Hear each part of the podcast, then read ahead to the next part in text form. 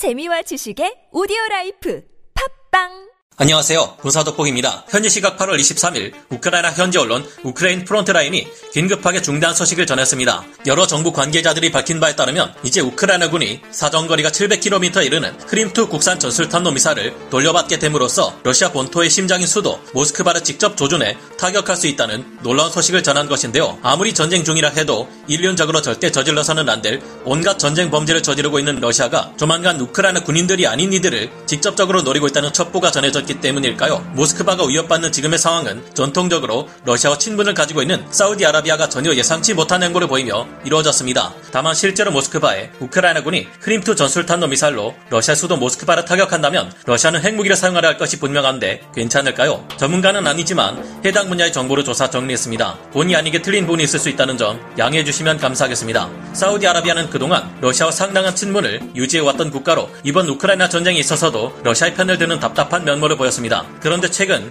이런 사우디아라비아마저 회의감에 들게 할 만큼 무서운 첩보가 우크라이나 측에서 전해졌는데요. 볼로디미르 젤렌스키 우크라이나 대통령은 현지 시각 8월 20일 연설에서 다음 주에 러시아군이 우크라이나에 특히 잔혹한 행동을 할 수 있다고 경고했습니다. 우크라이나에게 8월 23일은 국기의 날이며 8월 24일은 독립기념일이기 때문인데요. 즉 이때 러시아군이 우크라이나군이 아닌 이들을 대놓고 노려 군사적 공격을 감행할 수 있다는 것입니다. 우크라이나군은 이 때문에 독립기념일인 8월 24일 시민들에게 특별히 경계할 것을 권고했고 특히 후방 깊숙한 곳에서 공중 경고 신호를 절대 무시하지 말 것을 요구했습니다. 나탈리아 구메뉴크 우크라이나 남부 방위군 연합조정 프레스 센터장은 독립기념일에 러시아군의 칼리브르 순항 미사일이 우크라이나의 후방 깊숙한 지역을 포함한 우크라이나 전역을 타격할 수 있음을 경고했는데요. 이에 따라 우크라이나의 하르키우 지역에서는 8월 23일 오후 7시부터 8월 25일 오전 7시까지 철도의 통행 금지령을 내렸고 이미 일정이 잡혀 있는 일부 열차들의 출입을 취소하기까지 했습니다. 불안하기도 실제로 러시아는 우크라이나의 독립 기념일을 앞두고 흑해에서 순항 미사일을 투발할 수 있는 함정을 증강시켰습니다. 나탈리아 휴메니우크 사령부 대변인은 러시아가 흑해에 잠수함을 포함해 다섯 척의 순항 미사일 공격이 가능한 전투함을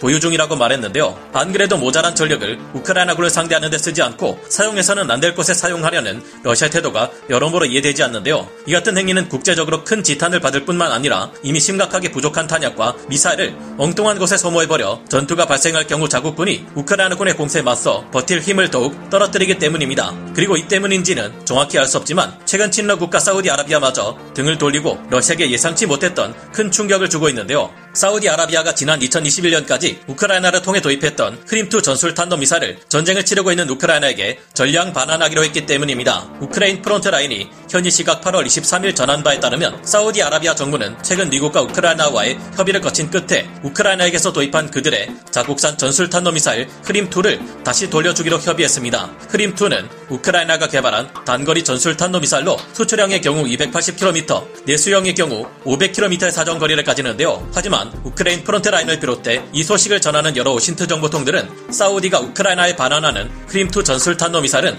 러시아 이스칸데르 전술 탄도 미사일보다 훨씬 더 안정적이고 사정 거리가 700km에 달한다고 소개하고 있습니다. 이는 곧 우크라이나군이 사우디로부터 돌려받게 될 크림2 전술 탄도 미사일이 러시아 본토의 심장인 수도 모스크바 중심부를 직접 타격할 수 있다는 굉장한 의의를 가지는데요. 이 미사일은 우크라이나의 또 다른 자국산 단거리 탄도 미사일인 삽산을 기반으로 개발되었으며 500kg의 탄두 중량을 가집니다. 크림2 미사일의 탄두는 전자광학 유도 시스템과 함께 레이더 추적기를 결합한 반능동 및 능동 표적 탐색 방식으로 목표물을 타격하기에 뛰어난 명중률을 보여줄 것으로 기대되고 있습니다. 크림2 미사일의 사정거리가 이렇게 크게 늘어나고 중단될 뻔했던 이 미사일의 개발 사업이 이어질 수 있었던 데는 은밀한 사우디아라비아의 지원이 있었기 때문이었습니다. 우크라이나는 2016년부터 크림2 전술 탄도 미사일을 개발을 시작했지만 2019년 자금 부족과 새로 출범한 젤렌스키 정부에서 군사력 건설 계획을 전면 수정하면서 개발이 전면 중단된 바 있는데요. 우크라이나 정부가 계산한 바에 따르면 크림2의 엔진 테스트 최소 비용만 3억 달러에 달할 정도였기에 이를 쉽게 추진할 수 없었습니다.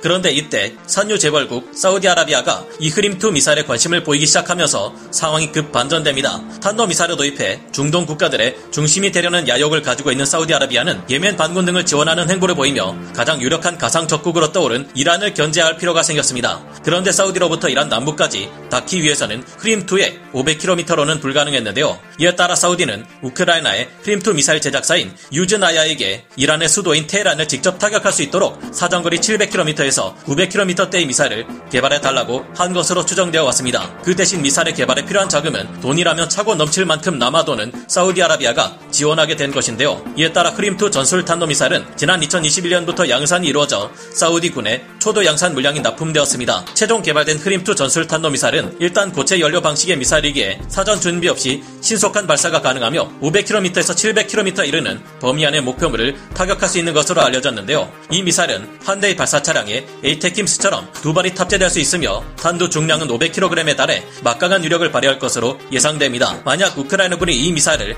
우크라이나 북부 체르니히우 외곽에서 발사할 경우 러시아의 수도인 모스크바 중심부에 있는 이 전쟁의 가장 직접적인 원인 푸틴 러시아 대통령을 직접 공격해 쓰러뜨릴 수도 있는데요. 이 같은 상황은 상호 확정 파괴까지는 아니지만 순서가 반대가 되었을 뿐 비례 억지 전략과도 어느 정도 비슷한 면이 있는 듯합니다. 동시에 북한이 우리를 공격할 경우 북한의 수도인 평양에 대규모 화력 수단을 총동원해 보복 타격을 감행한다는 대량 응징 보복 KMPR과도 유사한 면이 있는 것 같은데요. 비례 억지 전략이란 냉전 시대 프랑스가 채택하고 있었던 핵 전략으로 이기지는 못하지만 대신 혼자 가지는 않겠다. 같이 죽자는 식의 물귀신 같은 핵 억지 전략인데요. 강자에 대한 약자의 억지 전략으로도 불리는 이 비례 억지 전략은 과거 냉전 시절 미국이나 소련처럼 엄청난 핵 전력을 확보할 여유가 없었던 프랑스가 소량의 핵무기로 전 인류의 몰살을 가져올 최종 전쟁에 방아쇠를 당긴다는 개념으로 만들어낸 보기보다 무시무시한 전략입니다. 프랑스에게 적대국이 핵무기를 발사했다는 정보가 접수되는 즉시 프랑스는 모든 핵무기를 그 적국으로 발사해 상대의 대도시 한두 곳만큼은